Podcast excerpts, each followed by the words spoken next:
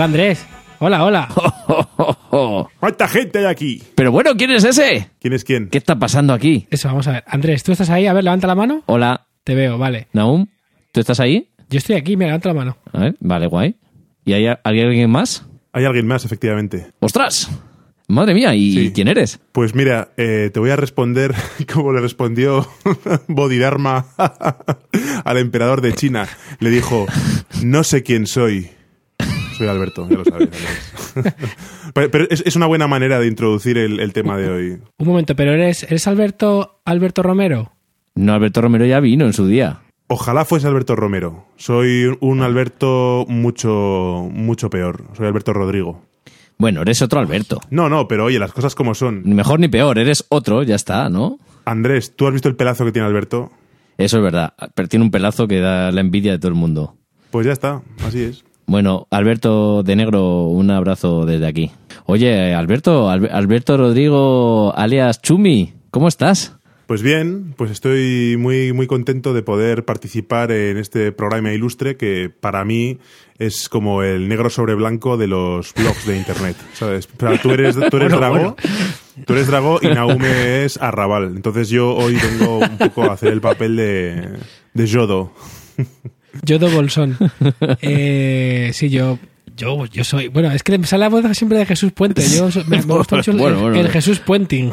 No, pero es la- al, al final es la actitud, olvidados de las voces, estamos hablando de, de- de la actitud. Es muy parecido. Habla, también habla un poco así. Os, os- os voy a contar de cuando me tomé ácido y estuve enrollándome con 40 jóvenes asiáticas en el, en el Tony 2. El con- ese- esa Hablemos del milenialismo ya.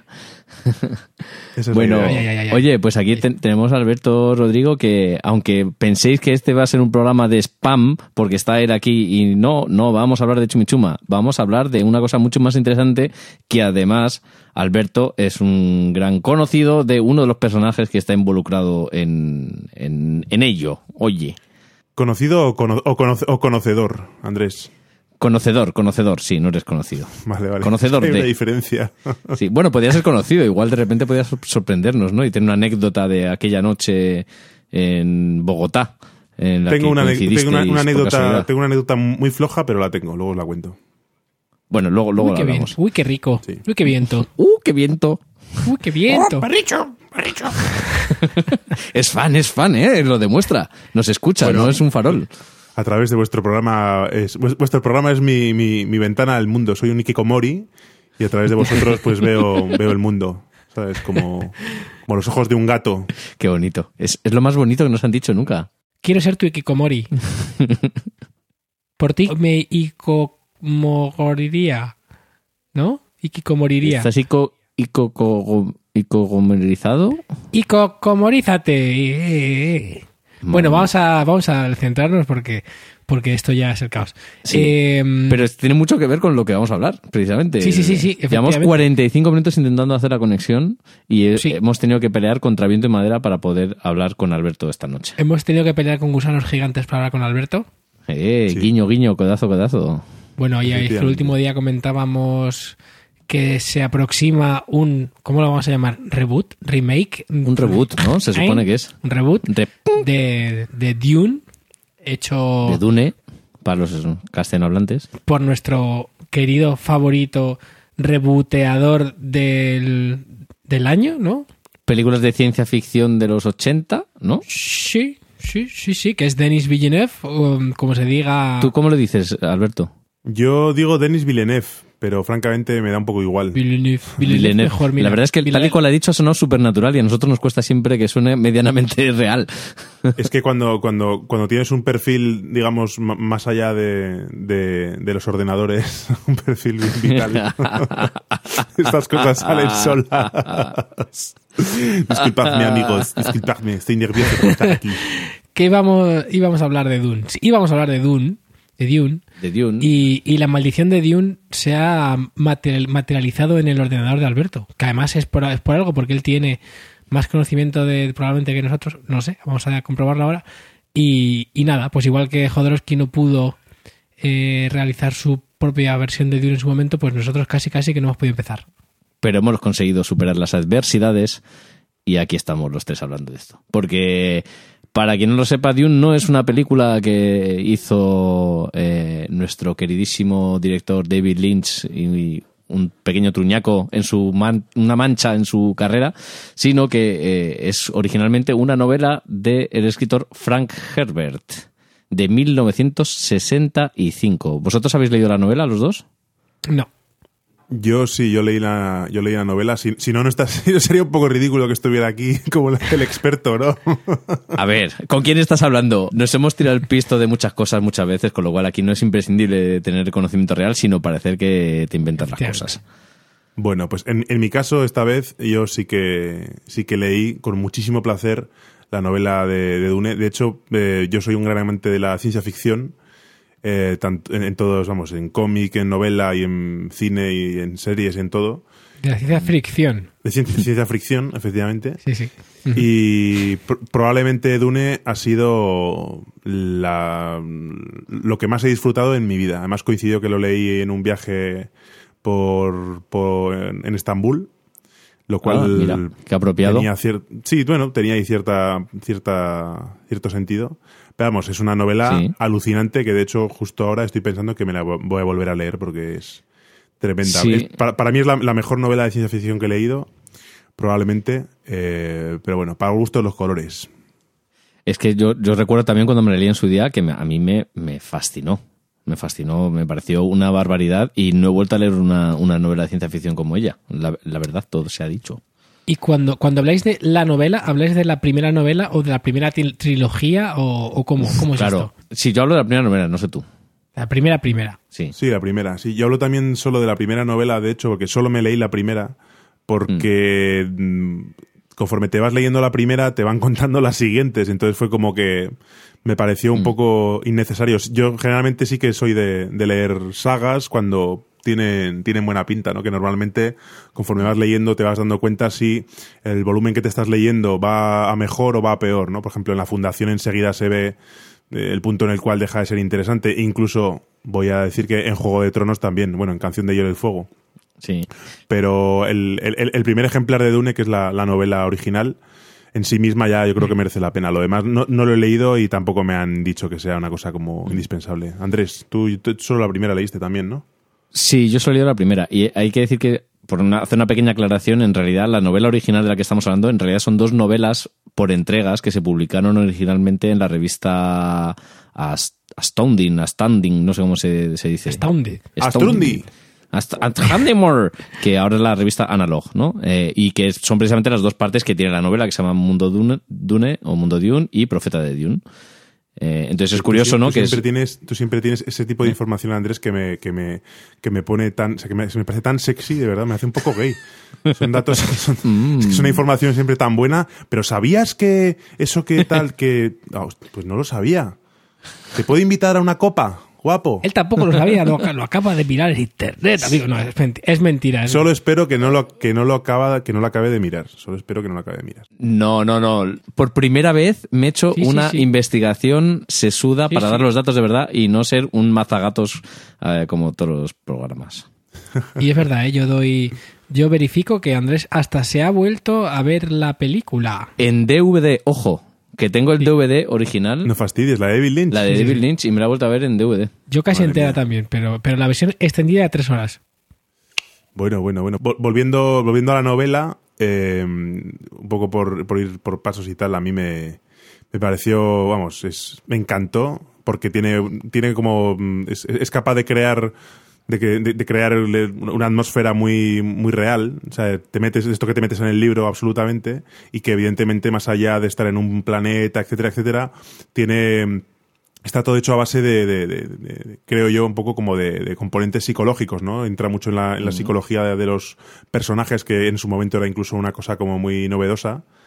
Mm. Y, y, es, es, es, es, alucinante. A partir de esa novela, pues es ya cuando las cosas empezaron un poco a torcerse en, eh, en otros planos de, del entretenimiento occidental.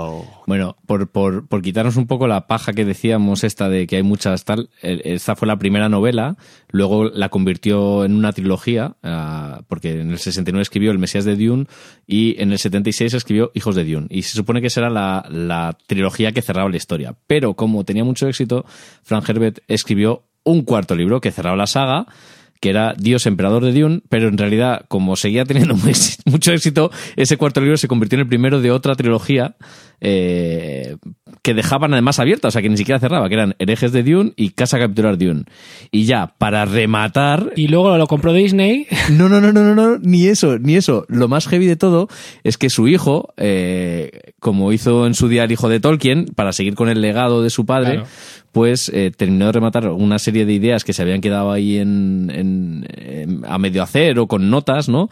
Que, que las escribió junto, bueno, que probablemente le escribió Kevin Anderson, que es un, un, un profesional de estos de la ciencia ficción, ¿no? Que ha escrito libros, novelas de Star Wars, de StarCraft, eh, de, de Expediente X, ha escrito también de Batman y Superman, ha sido guionista de un montón de TVOs de sagas como Star Wars o como Alien, o sea, vamos, un profesional de, de- de escritor profesional de ciencia ficción, ¿no? Entonces, co- con él, esto, ellos dos juntos, el hijo de, de Frank Herbert y Kevin Anderson, hicieron un preludio a Dune, que son tres novelas sobre las casas o las familias que hablan en Dune, que ahora hablaremos de ellas.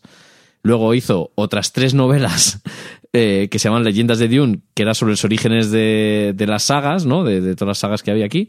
Y luego cerró con dos novelas más, que eran Cazadores de Dune y Gusanos de Arena. En total, vamos, una, dos, más tres, más tres, son seis, son ocho. Nueve, diez. Nueve, diez, once, doce, trece, catorce libros en total. Catorce novelas harían un poco eh, la- el cierre, digamos, ¿no? De, de- de la saga completa de Dune. Porque en pri- a priori no hay más, ¿no? Eh, y esto es. Pero vamos, es una barbaridad de información. Ya solo con la primera hay información para hablar eh, largo y tendido, que es de lo que vamos a hablar un poco, porque es lo que pasó luego, todas las adaptaciones, etcétera, etcétera. Y solo una película y una serie de 2013. Una, una miniserie, bueno, no, porque la Sí. miniserie también, la serie, la miniserie primera y la segunda miniserie hablaban de la primera trilogía entera. O sea, resumen la, la trilogía entera, Dune, El Mesías de Dune y Hijos de Dune, eh, lo hacen las dos miniseries. Madre mía. Pero bueno, centrémonos en Dune, la primera eh, novela original de Frank Herbert, que es la que parte y hace que, que surja toda esta historia. Y así que vamos a hablar un poquito de, de qué va, Alberto. ¿Quieres contarlo, explicar un poco así tú? Bueno, pues básicamente es una space opera que habla de hay distintas casas, eh, eh, distintas, distintas casas en el espacio. Los Harkonnen, los Atreides, pues unos son como más noblotes, otros son como más malosos, y todo gira en torno a una especia, o especia, no especia, claro, una especia. Especia. Una especia que es la Melange. Que luego, dio, que luego dio lugar a un cóctel buenísimo de mezcal. eh, que, bueno, es, es una, es, una, es una especie que se, que se consigue solamente en un planeta que es Arrakis, que es el planeta en el que está la casa de los Atreides, ¿no? Si no recuerdo mal. Mm, no. No, no estaba exactamente ahí la casa, ¿no? La casa no estaba en ese planeta. Eso Va, es. Pero van allí. Hmm. Sí. Bueno, el, el te- el tema es que, que de la casa de Atreides, que son como los buenos, pues nace un, un hijo que, que es pues el, el protagonista y que, y que es una especie como de mesías. Y... Neo. Neo. Neo, sí. Luke. sí, Jesus Christ. Jesus Christ. Atreides. Es que al final siempre, siempre, siempre va un poco de lo mismo, ¿no? Sí. Mm. Toda la mitología, ¿no? Toda la mitología humana al final va a ser- siempre está el elegido en todos lados. El elegido y el salvador, sí. En cualquier caso, a mí- la- vamos, yo, yo recuerdo más sobre todo. el- el- a mí es que incluso la, la parte, la parte de, del Salvador y tal, eso me, me resultaba un poco menos atractivo. Me gustaba más todo lo que había alrededor, ¿no? Lo de las Sí. casas, Claro. eh, la- lo- los temas de la, la melange, lo de los gusanos de arena, bueno, por, por supuesto lo de los, los fremen estos, los fremen. Sí, los fremen es los, la habi- parte los más habitantes increíble. originales de Arrakis que viven con muy poca agua y que, y que se hacen ofrendas de agua y así un poco como, como dicen que, que- que ha hecho Donald Trump, ¿no? En, con- Sí. en Moscú y tal, ese rollo. Sí. Pero básicamente, la verdad es que me lo leí hace mucho tiempo y no tengo un recuerdo muy, muy, muy muy, digamos, muy, Nítido. muy detallado, ni muy nítido. Muy fresquete. Recuerdo que era una, una space opera con distintas casas y, vamos, recuerdo ante todo el, el placer. De, es como si ahora me preguntas por mm, Canción de Hielo y Fuego. O sea, en realidad te puedo decir que me dio mucho placer los Mm. tres primeros, pero si me pongo ahí con las casas y tal, que ahí ya me pierdo. Yo soy un poco paquete para esas cosas, la verdad. Pues vamos a hacer, si ves, vamos a hacer un pequeño esquemita muy fácil para, para dividirlo. En realidad, el- el- este, esta, este contexto en el que se ubica la historia hay como, es como un imperio dividido en feudos o señoríos, un poco como pasa en Canción de Hielo y Fuego o en, en. Juego de Tronos, ¿no? Mira, de hecho, Claro. podemos hacer un paralelismo para los que conozcan Claro. una y no la otra. podemos hacer eso. Entonces está Corrino, que es la casa del emperador, que es la casa de los gobernantes, ¿no? Que es un, un- en realidad es un poco más eh, es como una democracia, es como Star Wars, es como un emperador Palpatine, pero elegido o que tiene un consejo, un senado, antes de que sea del golpe de estado, ¿no? Es como cuando el senador Palpatine se convierte en, en el canciller, ¿no? Se- Podría ser algo así, por, por tener la idea. Luego están los Atreides, que son un poco como los Stark, ¿no? Son como los Son nobles como de los buenos, corazón, son los buenos, que todos los- sus siervos pues les tienen mucha lealtad y les quieren mucho porque le tratan muy bien a la gente, les importa más la gente que, que el dinero, ¿no? Ese tipo de cosas. Mira, se podría hacer una, una comparación política también. Eh, eh, sí, No, hombre, no, no, hombre, no. En, en error de conexión no hay, no hay, no hay política, y eso es una cosa buena.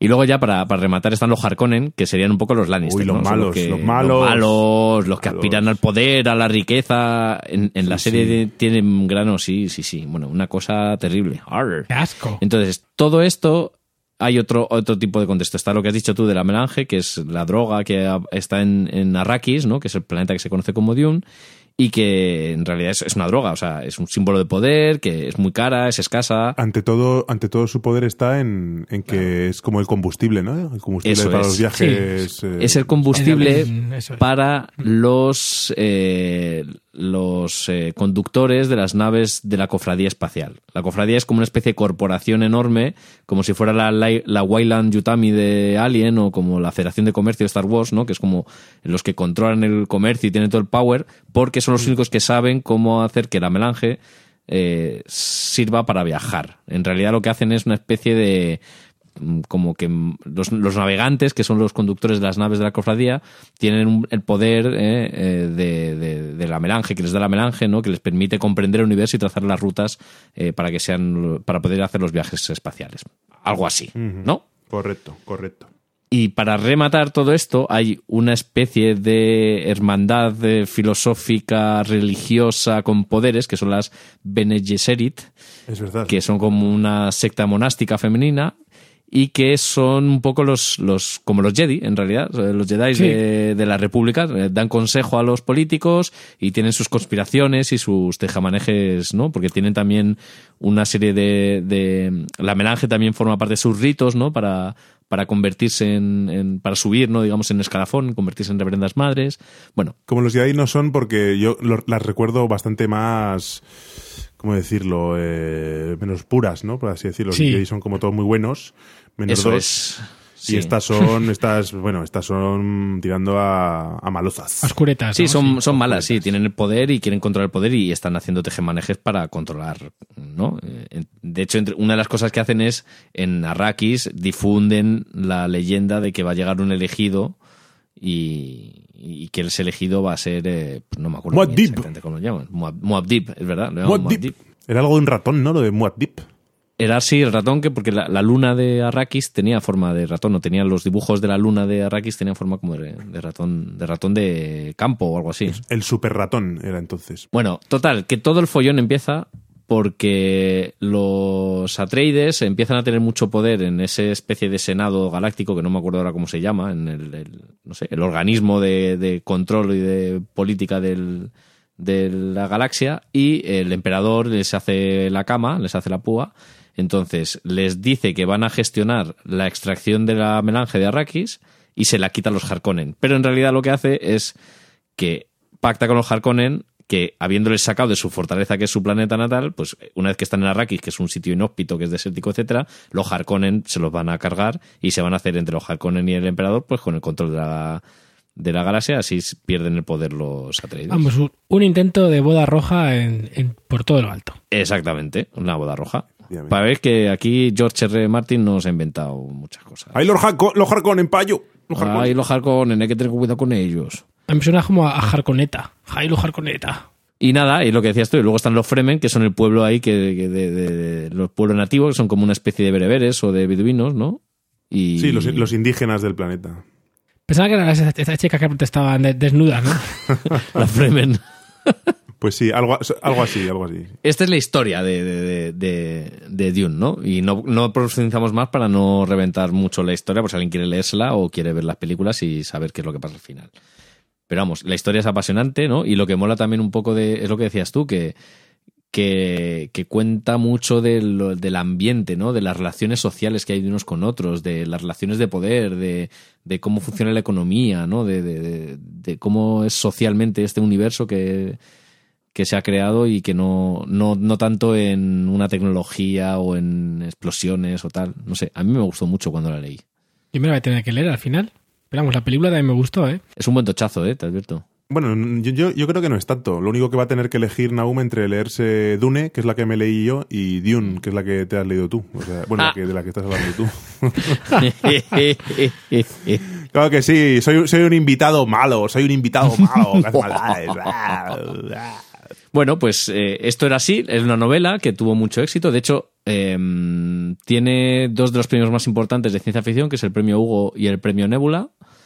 Y, y bueno, ya todo lo que hemos contado antes de la cantidad de, esa- de- de libros que venido después vino por el tremendo éxito que, que tuvo. Tanto es así que en 1971 compró los derechos para cine Arthur P. Jacobs, que es el responsable de la saga del planeta de los simios. Es decir, las cinco películas eh, la primera que protagonizaba Charlton Heston, ¿qué pasa, culebra? Y esas cosas.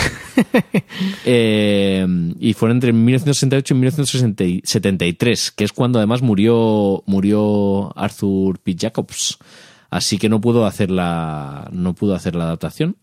Pero eh, surgió una especie de coproducción francesa en la que Jodorowsky iba a ser el director y guionista del proyecto Casi nada. Casi nada. Y dices, joder, Jodorowsky, es el psicomago este friki que aparece que dice cosas muy raras. Pero ¿quién. ¿quién es Jodorowsky, Alberto? Pues me alegro de que me hagas esa pregunta, Andrés.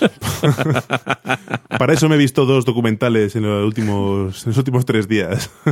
Alejandro Jodorowsky, bueno, hay gente que lo conoce más, gente que lo conoce menos.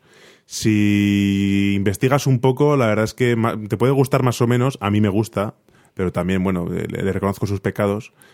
Pero más allá de que te guste o no, o sea, la carrera de Alejandro Jodorowsky y él en sí mismo es una cosa espectacular. Porque es, un, es, es alguien que, que ha hecho, creo que son siete películas, eh, decenas de cómics, eh, ha escrito libros, ha hecho poesía, ha hecho teatro, que es un artista con, con mayúsculas y que desde, desde siempre, bueno, pero sobre todo más en la, en la última parte de, bueno, en la segunda mitad de su carrera, ha intentado, digamos, darle una mm, cierto cierto carácter terapéutico a su arte, que es una cosa que a mí también pues me, me gusta mucho, que es decir, bueno, voy a hacer un cómic, voy a hacer una película, pero ya que lo hago, ya que hago esta película o este cómic o, lo que sea, va- voy a darle, voy a, voy a intentar que, que le sirva de algo a la gente más allá del, del mero entretenimiento.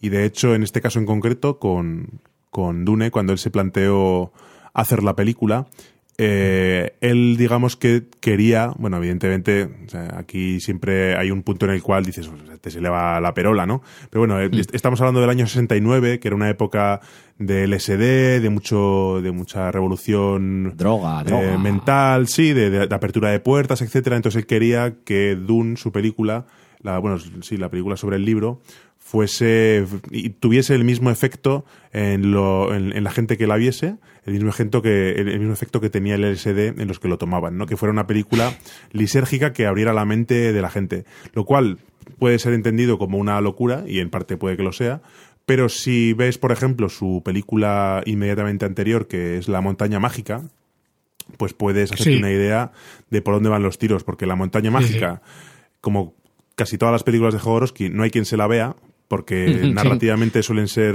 mm, infumables. Duritas. ¿no? Pero, de- pero desde el punto, sí, sí, pero desde el punto de vista de imaginación y visual, etcétera, son auténticas obras de arte porque no mm, eh, tienen una, un- una iconografía, unas metáforas visuales, una bueno, la montaña mágica, por ejemplo, no, la montaña sagrada, perdón, es pues eso, a mí me parece infumable, pero es que mm, ponerla y ver solo una escena de, es que es una cosa, es que es tan bonito y tiene y aparte Sí. claro, si, si te si te paras a a, ana- analizar lo que estás viendo desde el punto de vista pues chamánico y que suele los toques que suele darle Jodorowsky de que si el tarot que si tal y cual o sea todo está como muy tiene como mucho fondo no y, a- y en esa premisa el, a partir de esa premisa él digamos se enfrentó a, a hacer esta esta película de Dune que fue un encargo de su productor francés después del éxito que tuvo La montaña sagrada tanto en Estados Unidos como como en Francia Claro, porque precisamente una de las virtudes que dices, que has comentado tú, es que la- esa imaginación visual que tenía Jodorowsky es lo que probablemente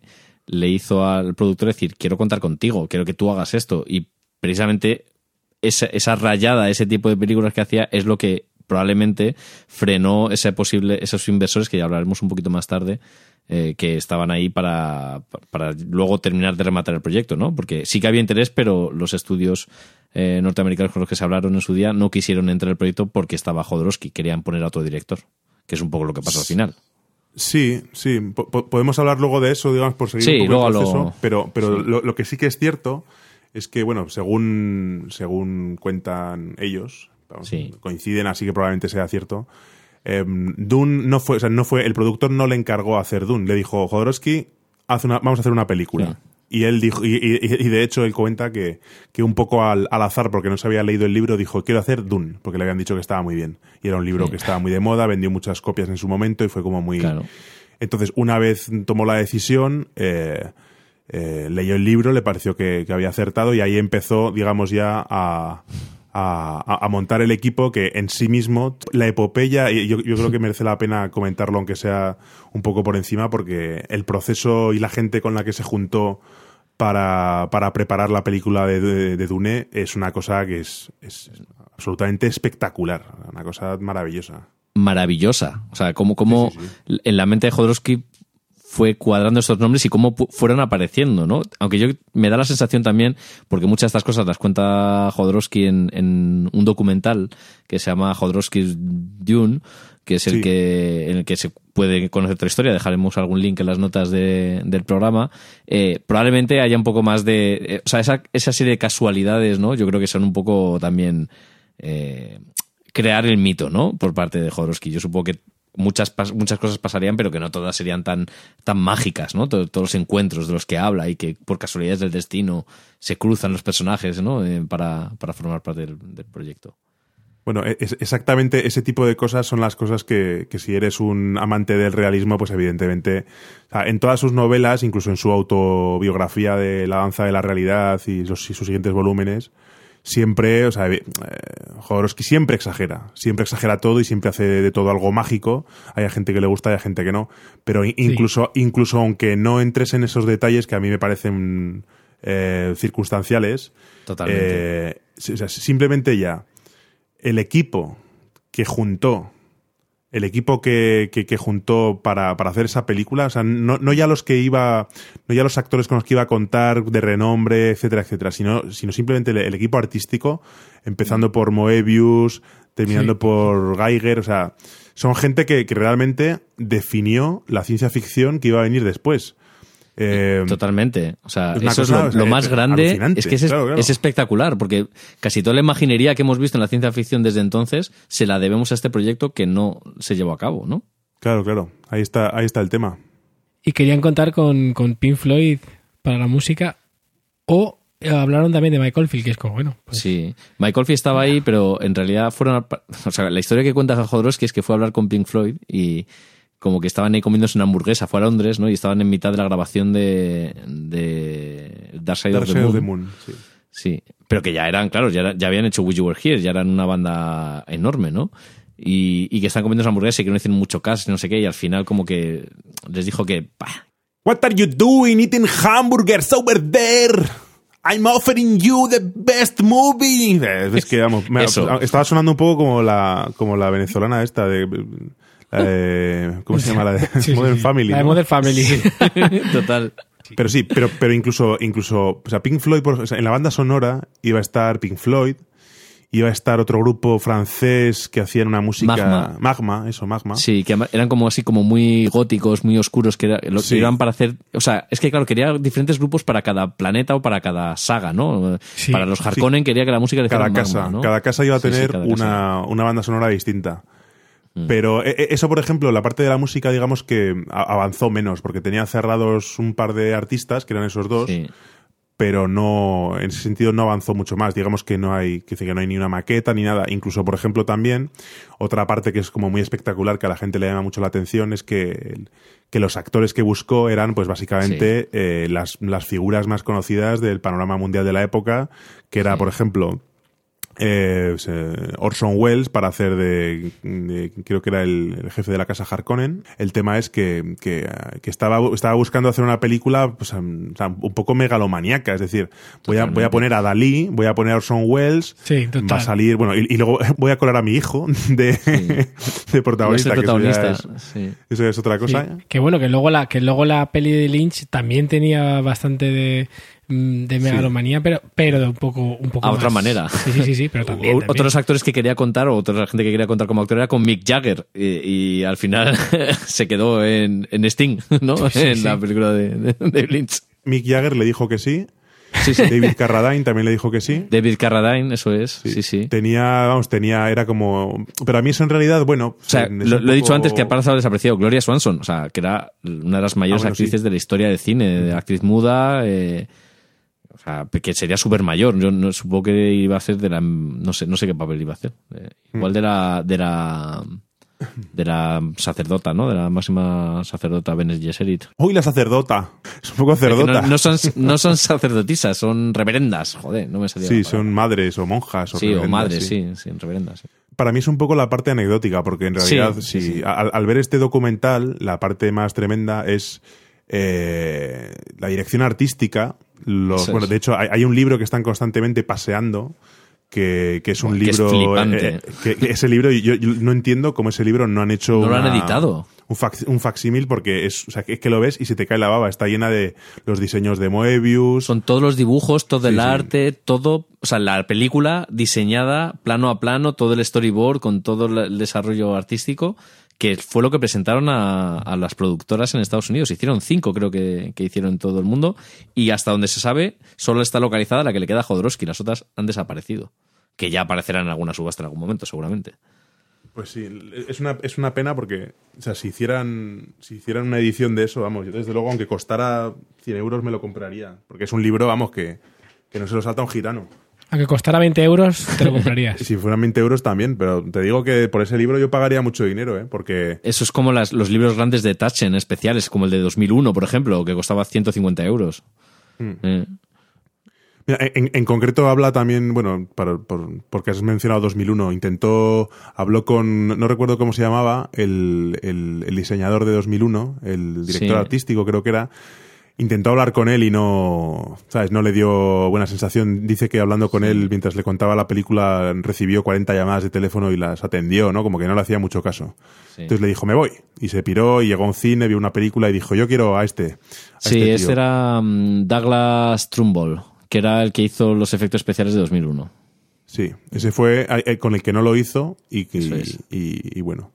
Sí, o sea, que, es que esto es importante porque parece ser que a la salida de la reunión con, con Douglas Trumbull se fueron, iban por Hollywood, ¿no? Y entraron en un cine a ver la Dark Star, que es una de las películas de George- John Carpenter así súper oscuras, así de, Sí. de esa época, a principios de los 70 o de mediados de los 70, y que tiene los efectos especiales de Dan O'Bannon. Que, a- Eh, sí, eh, Dan que- que es al que contrataron para hacer los efectos. O sea, le pareció que era la persona apropiada, que eh, pues haciendo un poco el- la magia del encuentro, ¿no? Que fue justo después del rechazo del otro, vieron la película, se lo encontraron. Y Dan O'Bannon, entre otras cosas, acabó trabajando en Star Wars. O sea, que, que es un tío que ha hecho carrera en efectos especiales. Un... Sí, sí, y, y, Geiger, que era otro de los. Cuando Jodorowsky Mm. contactó con Geiger o Giger, o no sé cómo se dice, era un chaval. Giger. Bueno, pues era, era un chaval y, y después de, de que este proyecto se cancelara, como ahora contaremos, pues hizo nada más y nada menos que, que, que Alien, ¿sabes? Claro, ahora llegaremos. es que quiero repasar un poco las, las gentes que estaban, porque lo hemos dejado así separadas. Eh, Moebius, que es Jean Guiraud. eh, Moebius era dibujante de cómics de la Metal Harland, que es una de las revistas de cómics más conocidas de toda la vida, eh, que era francesa, y había hecho Blueberry, que es Sí. uno de los cómics más míticos de la historia de, de los cómics, ¿no? De, de- de los orígenes de los tebeos, así. El cómic de- del oeste, ¿no? De historias de, de vaqueros. Y de- aparte de él estaba Chris Foss, eh, que Chris Foss era ilustrador de novelas gráficas, o sea, de novelas de ciencia ficción, perdón, hacía las portadas Sí, y a él se le contrató para hacer todos los diseños de las naves, ¿no? Y luego estaba Alucinantes. Gi- Giger, que es el, el que se lo recomendó Dalí, que hablando con Dalí le dijo, oye, mira a este chico alemán que te va a interesar. Este chavalito, ¿no? Debió decir Dalí. Este chavalito que es así y tal. Que por Y- cierto, Giger, Giger tiene una pinta de estar muy chotao, Totalmente. pero muy chotao. El pobre, que bueno, que creo que creo que ya murió. Sí, Y, y la, y la verdad es que es que es, o sea, es, es, es que le, le ves a él y ves la- lo- la- el- el dibu- los dibujos que hace y todo y dices, o sea, es como un dibujo y- de sí lo, mismo. enti- ¿no? lo entiendo, lo entiendo perfectamente, porque el pobre hombre, madre mía. Pues nada, de- la- la historia de todo esto es que eh, el productor era francés, eh, Jodorowsky vivía en París y se empezó a traer a toda esta gente a vivir a París, a trabajar en, un- en- en una casa. Eh, sobre todo se trajo de Estados Unidos a, a este, a, a. Chris Foss, se trajo a, Ba- a Bannon para hacer el- los efectos especiales ya cuando estaba en la fase de preproducción, se trajo de Alemania a Giger, bueno, eh, Guiraud, eh, Moebius estaba en, en París ya, pero bueno, estaba ahí. O sea, quiero decir que, que ya estaban viajando a Londres, a Nueva York, para contratar a todo eh, a Los Ángeles, para contratar todo el equipo. O sea, ya estaban en una fase de producción, llevan dos o tres años y llegó, en total fueron hasta cinco años en los que Jodorowsky se recorrió el planeta buscando a su equipo y a toda esta gente para hacer la película. O sea, una locura eh, increíble, ¿no? Sí, sí, iban a por todas, vamos. Sí, sí. Y al final lo que dicen, que lo comentábamos antes, es que evidentemente la producción francesa no podía correr con todos los gastos, pero ya tenían todo hecho, ¿no? Tenían el libro este que comentábamos en el que ya estaba la película, tenían al equipo entero y solo faltaba terminar de conseguir la financiación. Y en Hollywood dijeron, nos parece un proyecto súper increíble, pero no nos fiamos del, del chileno loco este. Sí, dijeron, eso no, no se puede hacer con el dinero y el tiempo que tenemos, básicamente. Y fíjate lo que te voy a decir, aun siendo yo fan de Jodorowsky, y tenían toda la razón. Seguro. Tenían toda la razón, porque eh, eh, creo que creo que tenían el presupuesto total creo que eran 15 millones Mm. de la época, eh, de, las- de los antiguos dólares, y, y tenían 5, un tercio del presupuesto. Y fueron a por, a por los 10 restantes. Entonces, claro, Sí. eh, si yo soy, bueno, si yo soy una persona medianamente cuerda y soy un directivo de los estudios y me vienen con ese libro, que es un libro maravilloso, y, y veo las películas que ha hecho Jodorowsky, que hasta entonces era Fando y Lis, que básicamente es un, es, es un delirio. Luego El Topo, que es un western, que ya tiene algo más de, de estructura, digamos, pero que sigue siendo muy delirante. Y La Montaña Sagrada, que es un delirio absoluto, pese a ser muy bella, pues entiendes perfectamente que la próxima película, Dune, va a ser otro delirio. Entonces, eh, desgraciadamente, es yo bueno, se supone que La Montaña Sagrada sí que fue un éxito y tal, pero vamos, que esa película mm, yo creo que, que habría sido, pues, habría sido maravillosa, tremendamente maravillosa, pero habría sido a la vez infumable. Infumable. O sea, o sea, una cosa que no, que no puedes ver porque a Jodorowsky siempre, bajo mi punto de vista, siempre le falta, siempre le falla la, la narrativa. En los, en los cómics, en las películas, en las novelas menos, en los libros no. No sabe, no sabe culminar en gol. Bueno, No, o sea, cu- cul- culminar, culminar siempre se le da es mal, pero aparte de eso siempre pues mm, eh, divaga, divaga mucho. Hay un punto a partir Sí. del cual divaga y no sigue una línea, digamos, tradicional, ¿no? Porque él es de, de- de otra manera, entonces divaga. Entonces se pone ahí a, a desbarrar y hay un punto en el cual dice, mira, o sea, ya, ya vale, que, llevo aquí dos horas. De hecho, él decía en el documental este del que hablabas tú antes, pues no sé si decía que la duración de la película, pues que, que sería la que hiciese falta, o dos horas o doce. Entonces, claro, dice, ya, pero es que la gente no se va a sentar 12 horas para ver la película. Por poner un- dos ejemplos de la, de la completamente megalomanía del proyecto. O sea, Dalí dijo que solo quería hacer la película si era el mejor actor pagado del mundo, ¿no? Entonces, eh, eh, estaban preocupados porque, claro, era una barbaridad, que no podían permitirse, etcétera, y llegaron al truco de decir, bueno, vamos a pagarle por minuto de película. Y calcularon que su aparición iba a ser de entre 3 y 5 minutos máximo. Entonces le dijeron que iba a cobrar 100 mil dólares por minuto. Entonces, claro, a Dalí le fascinó y dijo, voy a cobrar, voy a ser el actor mejor pagado de la historia, voy a cobrar 100 mil dólares por minuto. Claro, va a salir 3 minutos. Y, y luego, por ejemplo, lo de su hijo, que decíamos así de medio de coña. Durante dos años Estuvo entrenándose seis horas al día con un maestro de artes marciales para poder prepararse para la película. ¿Decís el hijo de Jodorowsky? El hijo de Jodorowsky, sí, sí. Uno de ellos, sí, Brontis. Hu- Hubiera jurado que, te- que te has inventado un nombre, ese como Friskis. Frankris. Pues no, amigo, Brontis Jodorowsky. Ese, ese, ese, es su, ese es su nombre y su apellido. Y es el niño que sale, bueno, es- es- era actor, bueno, y es, y es actor. Y es también el niño que sale al principio, el, al principio de la película del topo, que le dice, el topo le dice, entierra, el ju- ya eres mayor de edad, entierra aquí en la arena el juguete y el retrato de tu madre. Ah, sí. y- Ah, Sí. ¿y y sale también en Santa Sangre, quizás? Sí. Puede ser. Sale en Santa Sangre. Que de hecho a mí Santa Sangre es la que, la que, más, la que más me gusta de, la- de sus películas porque es la, la que narrativamente es más, más sólida. Más historia, sí, sí, sí. Ah, no, no, no. En ese sale Axel. ¿El de Guns N' Roses sale ahí? Sí, Axel, Rose.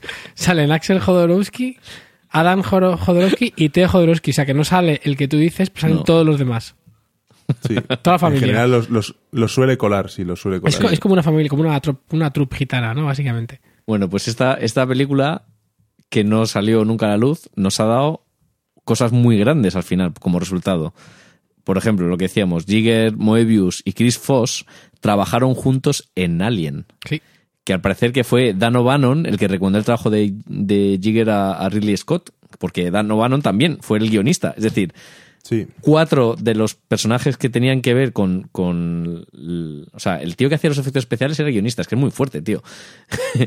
Eh, el- el- los que diseñaron las naves y el que diseñó el planeta de, y toda la, la iconografía de los malos y, y el que hizo todos los diseños de la tal, o sea, todos participaron en, en Alien. O sea, y fueron los que crearon la imaginería de Alien. Que básicamente es pues, es una de las.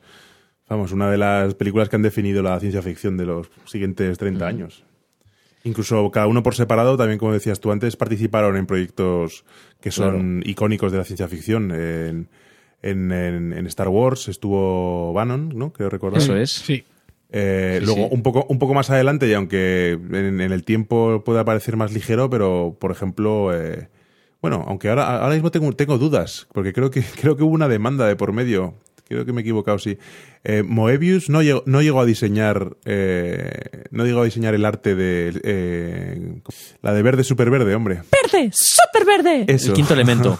el quinto elemento. Sí. No lo diseñó Pues- él, ¿no? Lo, lo que hubo fue una demanda, yo creo. Alguien le copió los diseños en el arte, que está clarísimo que está copiado del Incal, y, una demanda, una demanda. Mm, Pero bueno, incluso en esos términos. No, no, no, no, no. Sí, sí. eh, eh, parece ser que el diseño de producción fue hecho por Jean Guiraud, por Moebius y Jean-Claude Messiers, que también es otro, otro autor de cómic francés bastante conocido. Pues mira, a mí, a mí es que, por ejemplo, esa película, El Quinto Elemento, me parece, aunque ser más tardía y a ser más ligera, me parece que en sí misma también es un... No, no, totalmente. Y te puede gustar más o menos, pero, o sea, yo qué sé, la- la- los vestuarios son de Jean-Paul Gaultier. esa película es muy verde. Esa película es muy verde. ¿Cómo de verde? ¡Súper verde! Ese chiste era, bu- era buenísimo. Esa película es, está muy relacionada, yo creo, con, con el cómic de El Incal, que fue, ese, ese cómic fue, digamos, un poco como el, el- el consuelo o en lo que derivó el, Sí. el proyecto de la película de Dune cuando se, cuando se vino abajo, ¿no? Eso es. Hicieron Moebius y Jodorowsky. sí. Jodorowsky hizo el guion y Moebius hizo el dibujo y utilizaron un poco los recursos de que, que habían que habían creado para Dune. Incluso De más allá de eso, de sí, de naves, de, escenarios, eh, sí. Incluso ma- más allá de eso, claro, como el, el cómic es, es como el cine de los pobres, porque es más fácil de- y más barato de producir. Luego, en, en otros cómics de Jodorowsky también hay, hay bastante contenido de, de, de la, del proyecto fallido de, de Dune, en concreto, sobre todo en, en La casta de los metabarones, que es un, un spin-off del Incal. Sí, y que lo hizo con Juan Jiménez, ¿no? Sí, con Juan Jiménez que dibujaba de maravilla, madre mía, qué locura. Qué, qué guay. Y luego hay otro cómic que no es tan conocido, pero que es muy importante por la influencia que ha tenido, que es eh, The Long Tomorrow, que es de Dan O'Bannon con Moebius. Eh, y este cómic, de hecho, es el que toda la estética de Blade Runner y de Star Wars está basada. De hecho, hay, viñetas que casi se convierten en planos de Blade Runner y de Star Wars. Eh, o sea, que, todo esto al final ha, influido muchísimo. Toda esta gente que trabajó, que se juntó para este proyecto, ha, han sido al final piezas muy importantes de, de, de, la ciencia ficción visual, ¿no? De, de lo que hemos visto visualmente en, en, la ciencia ficción desde entonces. La verdad es que es, es, muy, es muy curioso que un proyecto que, que, que, fracasa, que no llega a funcionar, que a la vez, ¿sabes? Que, que a la vez sea el motor de otras tantas cosas. Es que es una cosa no sé, bonita, a mí me gusta, la verdad. Es una especie de Traveling Wilburys, pero la, a la inversa, ¿no? O sea, en, vez, en vez de que varios... Total. Al, revés. Total, sí, sí. Y bueno, eh, a partir de ahí, eh, eh, en el 76, el proyecto ya se había parado y Dino de Laurentiis, el mítico productor de Hollywood, que no voy a, o sea, poner Dino de Laurentiis en IMDB porque o en, o en Wikipedia veréis la cantidad de películas que ha producido, que son casi todas las que se te puedan ocurrir, alguna de esas las ha dirigido, las ha producido Dino de Laurentiis, ¿no? Retomó el proyecto, se hizo con los derechos y le pidió al mismísimo Frank Herbert que hiciera la adaptación del guion para la película. Y Ridley Scott precisamente era el que iba a dirigir el proyecto. Porque acaba de hacer Alien, ya con parte del equipo, y iba a seguir con el trabajo original de Jigger en, en su adaptación. Lo que pasa es que al parece ser que la producción iba súper lenta, que tenía muchos retrasos, que no avanzaba nada, y coincidió con la muerte de su hermano mayor, de Ridley Scott, La maldición de Dune. Y entonces eh, decidió bajarse el proyecto. Pero bueno, su siguiente película fue Blade Runner, en la que contó, como ya hemos comentado, con un montón de ideas sacadas de y con parte del equipo original. Eh, así que el propio Ridley Scott fue uno de los máximos beneficiados de, de, que no saliera adelante este proyecto, porque recogió todo el talento que había habido ahí y lo plasmó en dos de las películas más icónicas de, del género, ¿no? De la historia de, de, la ciencia ficción, que son Alien y, y Blade Runner. Menudo que, por listo, cierto, menudo espabilado. Blade Runner eh, se estrenará este año, ¿no? En octubre, creo, eh, la, la adaptación de ¿Cómo has dicho tú? Denis... Villeneuve. Villeneuve. Villeneuve. Digo Villeneuve porque me suena que hay un piloto o algo así que se llama Villeneuve, entonces como es parecido, pues yo lo utilizo y ya está. Perfecto. Está bien dicho. Pues, ¡Qué trampa! ¡Qué trampa! no, no. Es lo que hacemos nosotros siempre, o sea que tampoco vamos a ponernos aquí tiquismiquis. uh, y con todo esto enlazamos con, con, el comienzo de por qué estamos hablando de, de Dune hoy. Entonces, bueno, cuando se queda ahí parado el, el proyecto, Rafaela de Laurentis, que es la hija de Dino de Laurentis, propuso que fuera David Lynch quien dijera la película, porque le había flipado el, el hombre elefante. Y casualidades de la vida, David Lynch acaba de rechazar dirigir el retorno del Jedi. ¿What? ¿Qué dices? George Lucas le propuso a David Lynch dirigir el retorno del Jedi. No te inventes las cosas, Andrés. No me lo invento, es verdad. Lo dijo en una entrevista. Eh, lo reconoció así como, como era David Lynch, ¿no? Como que como quitando importancia, así como lo dejó caer en una entrevista, como, no, sí, bueno, llamó George Lucas, dije que no, a dirigir retorno del Jedi y tal. Pero muy fuerte, ¿no? O sea, es que si, si vemos la cantidad de gente implicada o relacionada eh, que estaban en ese momento con esto, es, es espectacular, ¿no? Yo, yo de todos modos diré que a mí me parece un poco arriesgado, por no decir una fricada, el, el pedirle a David Lynch que te dirija, o sea, después de ver El Hombre Elefante, Sí. que te dirija Dune o que te dirija El, el Imperio del Jedi, dices, pero... Sí, sí, sí, o sea, el del Jedi. Sí, sí. Es que es como, bueno, a lo mejor sale bien o a lo mejor sale mal, pero desde luego no es, mm, o sea, no es, no es como muy prometedor, ¿no? La combinación, pero bueno. Y, y pensando también que había hecho cabeza borradora, pero si lo piensas un momentito, George Lucas había hecho THX, ¿no? Que era igual de paranoia o podía estar en la misma. eh, en, en el mismo rollo experimental, ¿no? Que, que cabeza sí. borradora. Puede ser. Esto es el viejo dicho, lo de una vez visto, todos listos. ¿Sabes? Una vez que ya ha pasado todos, ah, claro, sí, sí, no, no, espera. Bueno, quiero decir, no visto no, ellos antes de, antes de que hicieran las obras más conocidas estaban apostando ya por David Lynch y por, y por esta gente, o sea que, oye. No, si, si lo digo por mí, Andrés, lo digo que Ah. listo soy yo. Pero bueno, que, que si, si ese fue el modo en el que David Lynch llegó al proyecto de Dune, me parece una carambola, una carambola del destino. Totalmente. O sea, yo no sé qué le pasó por la cabeza a Rafaela de Laurentiis, que luego de facto fue la, la, la productora de la película, ¿no? Fue la que estaba día a día en el rodaje y, y tal. Pero bueno, al final Lynch se hace con, con, la película. Él quería hacer dos películas porque parecía que era muy complicado y muy largo para poder explicarlo todo. Bueno, él quería hacer una serie de Netflix. Pero, pero, pero aún no se había inventado. Claro, no, entonces no podía hacerla. Voy a decir una miniserie de seis episodios, ¿no? claro. Entonces, nada, al final eh, se empezó a rodar la película, después de pasar, bueno, pasaron varios co-guionistas, diferentes visiones de guion, etcétera, y se hizo una película que duraba más de cuatro horas. Eh, entonces, al final Lynch le metió tijera en la mesa de edición y consiguió reducirla a solamente tres horas. Pero claro, todavía no habían llegado El Señor de los Anillos, etcétera, etcétera, y claro, tres horas a unos productores como los Laurentis les pareció que era una barbaridad. Así que, nada, al final, eh, pues se quedaron en 137 minutos, creo. Que, que, básicamente la película es, empiezas a verla y los primeros, creo que son 15, 20, incluso 25, 30 minutos son una reproducción muy, muy fiel del libro. Y, de, sí. y, dentro de lo que cabe dices, anda, mira, pues tal.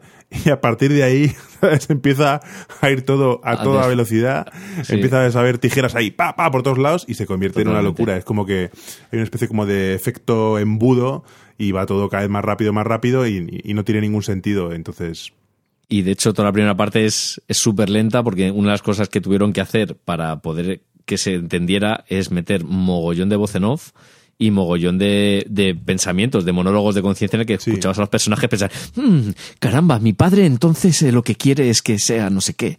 Y es, ah, o sea que eso, eso no, no, estaba pensado al principio. No, no, eso es del remontaje para reducir la película.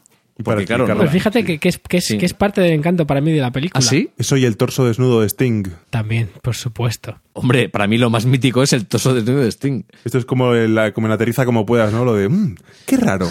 En casa nunca toma una segunda taza de café. Pero bueno, Jodorowsky, Jodorowsky, comentaba, ya por cerrar un poco esa, esa parte, que cuando fue a ver, bueno, él fue a ver la película de Dune al cine, digamos, haciendo un ejercicio, claro, para él había estado cinco años trabajando en esa película, era su vida y claro, fue, era un palo que otra persona consiguiera hacerla, ¿no? Aunque él estaba muy contento de que fuera David Lynch porque le consideraba un artista. Y, y, y, él comenta en el documental, este de, de, del que hemos hablado, comenta que, que conforme iba pasando la película, eh, se iba alegrando y se iba, se iba poniendo una sonrisa en la cara porque le parecía tan mala que decía, mira, sé que, sé que esto, que este no es un comportamiento muy noble, pero es, es muy humano. O sea, cómo me alegro de, de, del, del, truño que acaban, que han hecho estos tíos. Malísima.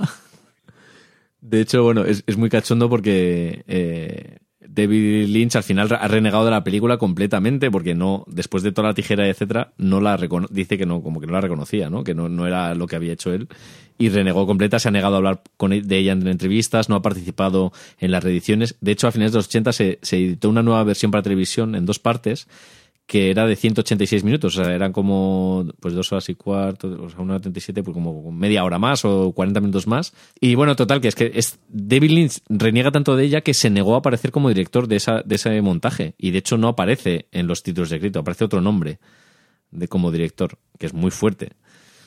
Y que es además la, todos los primeros cinco minutos o los primeros diez minutos es muy gracioso porque son eh, son como se explica todo como si fuera un cuento son Exacto. como ilustraciones de las casas y va contando todo eso ¿no? eso también te encanta a ti ¿no? que por cierto lo, los nombres por los que aparecía la, la, película dirigida son muy graciosos uno es Alan Smithy es, es como no, no, no, sé ni cómo se pronuncia que es como, como si fuera John Doe ¿no? que es como Sí. cualquiera, pero es como es que, que, se usa ese nombre cuando el director no quiere aparecer en la película. Y el otro nombre, ya no sé exactamente donde sale, aparecía como Judas Booth. como Judas como, Booth. O sea, como eh, guionista, quiero decir. Igual. Sí, eso es. Aparecía como guionista como Judas Booth, que me dirás tú qué nombre es ese. Pero bueno. Yo, a mí me gusta, me gusta hacer el paralelismo que esto es lo mismo que le pasó a David Fincher con la primera película que hizo, que fue Alien 3. Sí, sí. Que lo mismo, él hizo la peli, fue a rodarla, fue un infierno de rodaje, salió todo mal, tuvo problemas con los sindicatos, pues se hizo en, en, en Inglaterra, en Londres. Eh, y al final eh, se hizo un montaje con el que no estaba de acuerdo. Bueno, él lo, lo, lo, firmó porque, claro, para él era su primera película y ligarse a la saga de Alien, pues supo que era más interesante que no. Él solo había hecho videoclips y, y publicidad hasta entonces. y al final se hizo un segundo montaje que, que lo venden como el montaje del director, Sí, que, que tampoco tampoco hizo él, y que tampoco y tampoco él reconoce y Sí. no ha vuelto a hablar nunca en entrevistas ni nada de, de- la película. De hecho, en, en los making offs y tal aparecen como tres frases que debieron rodar durante el rodaje y que claro ya no podían quitar, pero no prácticamente no aparece David Fincher en, en, la, en los making of de Alien 3, es súper de coña, ¿no? Y bueno, por hablar un poco de la, de la película, eh, se rodó en México y en vez de contar con, como hemos dicho antes, con con eh, Mick Jagger, pues contó con Sting, ¿no? Sí. La banda sonora, en vez de ser de Pink Floyd, era de Toto. ¿De Toto o Toto? Aunque. Toto. To- Toto. to- Toto Toto. era el perro, Toto es el grupo de música, ¿no? Bueno, no, yo qué sé. Toto. Y el tema, el tema principal es de Brian Eno, no es de. E- El épico, ¿no? El que es como mega épico. Los que tienen solos de guitarra son de, son de Toto. Y Claro, los que son como de heavies eso son es. de Toto. Bueno, heavy, heavy, pero de esa época. Sí, heavy de los 80, claro. Sí. Pero bueno, que, que tiene un, un, un cast igual muy guay la peli, ¿no? Sí, sí, sí. están- Y de hecho, el, el- el de los actores principales es Max von Sydow, Sí, sí. que era el, el actor de Igmar Bergman, ¿no? Eh, actorazo. El padre Merrin del exorcista y, y a mí me gusta hablar de, de que salía también en Nunca digas nunca jamás de James Bond, que es una película muy friki de la que algún día tendremos que hablar, Naum. Vale. Ya apúntatelo ahí para recordarlo. Eh, también estaba Sin Jong, que era la replicante de Blade Runner, la chica esta jovencita, que es un super mona. Estaba José Ferrer, que era un actor mítico de Hollywood, que de hecho ganó el Oscar por, Cirano, por, por su Cirano de Bergerac en 1950. Y así como, como, como muletilla, ¿sabéis quién, de quién es familiar eh, José Ferrer? ¿Eh? Nah, Yo lo sé, ¿Tú lo sabes? no lo sé, no lo sé, pero como lleva un rato sin hablar, digo, a tener que decir algo. Ah. es el tío de George Clooney. Ah, Fíjate, ecos de sociedad, aquí. Qué tío, Es ¿eh? el tío de George Clooney, José Ferrer. George Clooney tiene una tía que se llama, ¿cómo se llama? Marta Clooney creo que es, que es una cantante, una cantante muy nombrada, americana. Puede que sea su, su esposa. Pues puede ser. La audiencia se muere por saberlo. Busquemos la información. Rosemary, cantante y actriz Rosemary Clooney. Rosemary Clooney, eso. es. Eso es, efectivamente, que está casada con José Ferrer. Anda. Fíjate tú. Qué interesante, ¿eh? Y nada, por al- alguien más, bueno, el protagonista de la peli era Kyle MacLachlan. Mac- MacLachlan. McLachlan. McLachlan, que, es el apellido más sonoro de, de la historia. MacLachlan. McLachlan. Sí, que bueno, es el, el protagonista de Blue Velvet y de Twin Peaks, eh, salía en Sexo en Nueva York, en Mujer Desesperada, en How I Met. Your Mother, en S.H.I.E.L.D., bueno, actorazo que todo el mundo es súper mítico. Y, mm, y luego también aparecía eh, Sir Patrick Stewart, Sir, ojo, un Sir, que era de la Royal Shakespeare Company, hizo Yo Claudio, Excalibur, eh, y fue el mítico Jean-Luc Picard de Star Trek New Generation. O Charles Xavier en X-Men Ese hombre no envejece mucho. llega igual toda la vida. y nada, bueno, por, ya por rematar un poquito, que el apartado técnico también estaba hecho por un, un all-star, ¿no? De, de la época. Estaba Kid West, que hacía, hizo las maquetas, que fue- ganó un Oscar por los efectos especiales de En busca del arca perdido. En busca del arca, coma, Perdido. perdido. Perdido. Estaba Carlos Rambaldi, que fue el creador del muñeco de Ete, que, que fue quien hizo los gusanos de arena, que son muy icónicos, que de hecho esos gusanos de arena, eh, Star Wars también bebe un poquito de... Está de muy tal. bien hecho, esa, esa parte es chula. También trabajó en el King Kong del 76, o sea, era un tío reputado en el mundo de, de los efectos especiales, ¿no? Y también trabajó en Alien. También estaba Barry Nolan, que también trabajó en Star Wars, Albert Whitlock, que fue responsable de efectos especiales de los pájaros y de la cosa, de Carpenter, otra vez, o sea, que está ahí la historia. Y luego la anécdota que más me gusta a mí, que participó un español, que era Emilio Ruiz eh, del Río, que es eh, conocido por sus efectos especiales ópticos que lo que Sí. hacía era jugar mucho con las, las proporciones y, y ponía las maquetas, grababa las maquetas así en primer plano y cu- calculando la profundidad de campo y midiendo, etcétera, etcétera, eh, pues se, se- tal, porque vamos, es que no, se quedaban sin dinero y no podían hacer las naves grandes y los desembarcos y dijo Emilio Ruiz del Río, esto se hace, no te preocupes, tú dame tanto y yo hago aquí la maqueta, pum, no sé qué. Entonces, cuando baja las escaleras, en realidad solo hay unas escaleras, no hay la nave y la nave está en pequeñica ahí en Está primer término. pintada y puesta. Sí, el, trabajo de ese tío es una cosa Mm. es espectacular. maravillosa. Madre yo le conocí, yo le conocí, es que una, por eso quería también hablar de esto porque era un tío increíble, era súper encantador. Yo vi una exposición que se hizo en, en la Fundación Canal de resumiendo sus obras y tal, y ya te digo que fuimos y nos hizo la visita, nos hizo una visita privada a éramos como 15, 20 personas de, de la ¿Qué facultad. dices? Te lo juro, tío. Nos iba Qué comentando. suerte. Nos iba comentando un montón de, de cosas súper chulas. Y nada, que, que, que vamos, eh, ya lo hemos dicho casi todo. O sea, de una obra increíble de la literatura de ciencia ficción se hizo un proyecto megalómano de cine que no llegó a rodarse nunca, pero que fue clave para el desarrollo de toda la, imagen y el, la- el cine de ciencia ficción posterior. Y luego se hizo una adaptación, digamos, regulera para no herir sensibilidades. Mala, mala, mala. No pasa nada. Bueno, a Naum le gusta. A Naum, a Naum le parece que tiene mucho encanto. y que A le mí me gusta. Que a Naum le gusten no significa que, que- que- que no sea mala. No, no es Bueno, incompatible. sí, es verdad, era mala. Me gustan cosas muy malas. Sí, esto lo es siempre, ¿no? Que es tan malo, tan malo que, te que al final te Claro, mueres, si es ¿no? que la peli es, es como tan rara de- y tan, tan- No hay por dónde cogerla, pero por eso me gusta. Y todos están como drogados. Y visten raro. y es como cutre. Los efectos especiales son cutrísimos. No, no son como más cutres además que Star Wars, que es anterior. Sí, sí, es más cutre que Star Wars. Se nota más, pero ojo, piensa que Star Wars hemos ido viendo los lavados de cara con el tiempo y probablemente nos hemos quedado con las cosas buenas. No, yo tengo la edición de Specialized. De Specialized, Eso lo cuento yo otro día con, tranquil, con tranquilidad. Es, eh, Tenemos que sentarnos y hablar de eso, ¿vale? hay mucho que rascar ahí. Sí, sí, sí, sí, sí. Así que nos ha quedado al final un tochaco grande, ¿no, Alberto? ¿Tú, tú, tú como oyente, ¿escuchar este programa te gustarías o...? Pues no lo sé. Cuando lo escuche te lo diré porque lo voy a escuchar, por supuesto. De todos modos, eh, comentabais que, que se va a hacer un remake, ¿no? De, de- Sí. que lo va a dirigir Villeneuve. Y Villeneuve, Villeneuve, que es por lo que ha salido de hacer este episodio especial monográfico de Dune. Y todos, te- bueno, en general todos tenemos buenas buenas sensaciones, ¿no? Porque es un buen director, está haciendo ahora Blade Runner, a saber. ¿no? Nos hemos visto ahí Sicario, hemos visto no sé He visto qué. todas. Arrival, Hemos visto todas. Yo, yo solo digo una cosa, ¿cómo es posible? ¿Cómo es posible? Hombre, en realidad pre- prefiero ver un remake de Blade Runner que ver un, un horror que se haga hoy en día, pero es que lo de la nostalgia es una cosa... Sí, sí. ¿Cómo Tremendo. puede ser que, que- que- cómo, cómo es posible que, que to- que las grandes películas de hoy en día sean películas que ya están hechas? O sea, es que es un poco... Es un poco... uf. Pro- probablemente este tema sea ya para, para, para otra, otra edición de, de error de, de conexión. ¿No es cierto, Andrés? sí, seguro. De hecho, Si os parece, hacemos una continuación de. Con Alberto hacemos un- una segunda parte y elegimos otro tema. O continuamos hablando de, sa- Claro. de sagas o de lo que queráis. Oye, Alberto, ¿tienes un Twitter tú para mencionarte o algo? No, no. Yo, afortunadamente, tengo muchas cosas malas, pero no tengo Twitter. Bueno, ya hablaremos de eso en el próximo episodio con Alberto Ok. Rodrigo. Eh, recordar que tenéis nuestra página web, con las notas pondremos unos cuantos links interesantes sobre, sobre Dune barra Dune. Y, ¿Y dónde está nuestra página web, Naum? En tres Vs dobles, dos puntos, barra barra, error de conexión punto coma. Coma. Más bien http dos puntos barra barra, ¿no? www.errordeconexión.com, ¿no? Vosotros probadlo.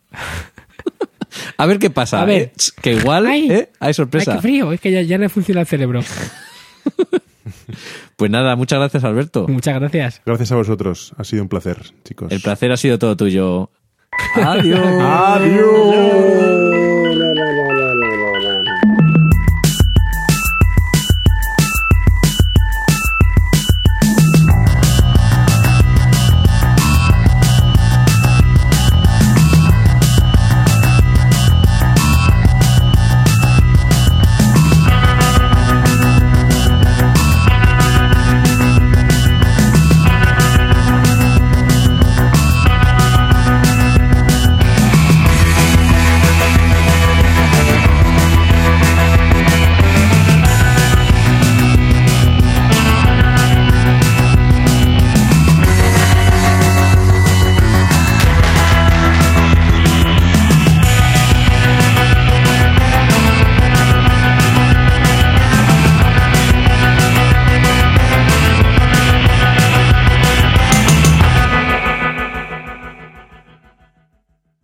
qué?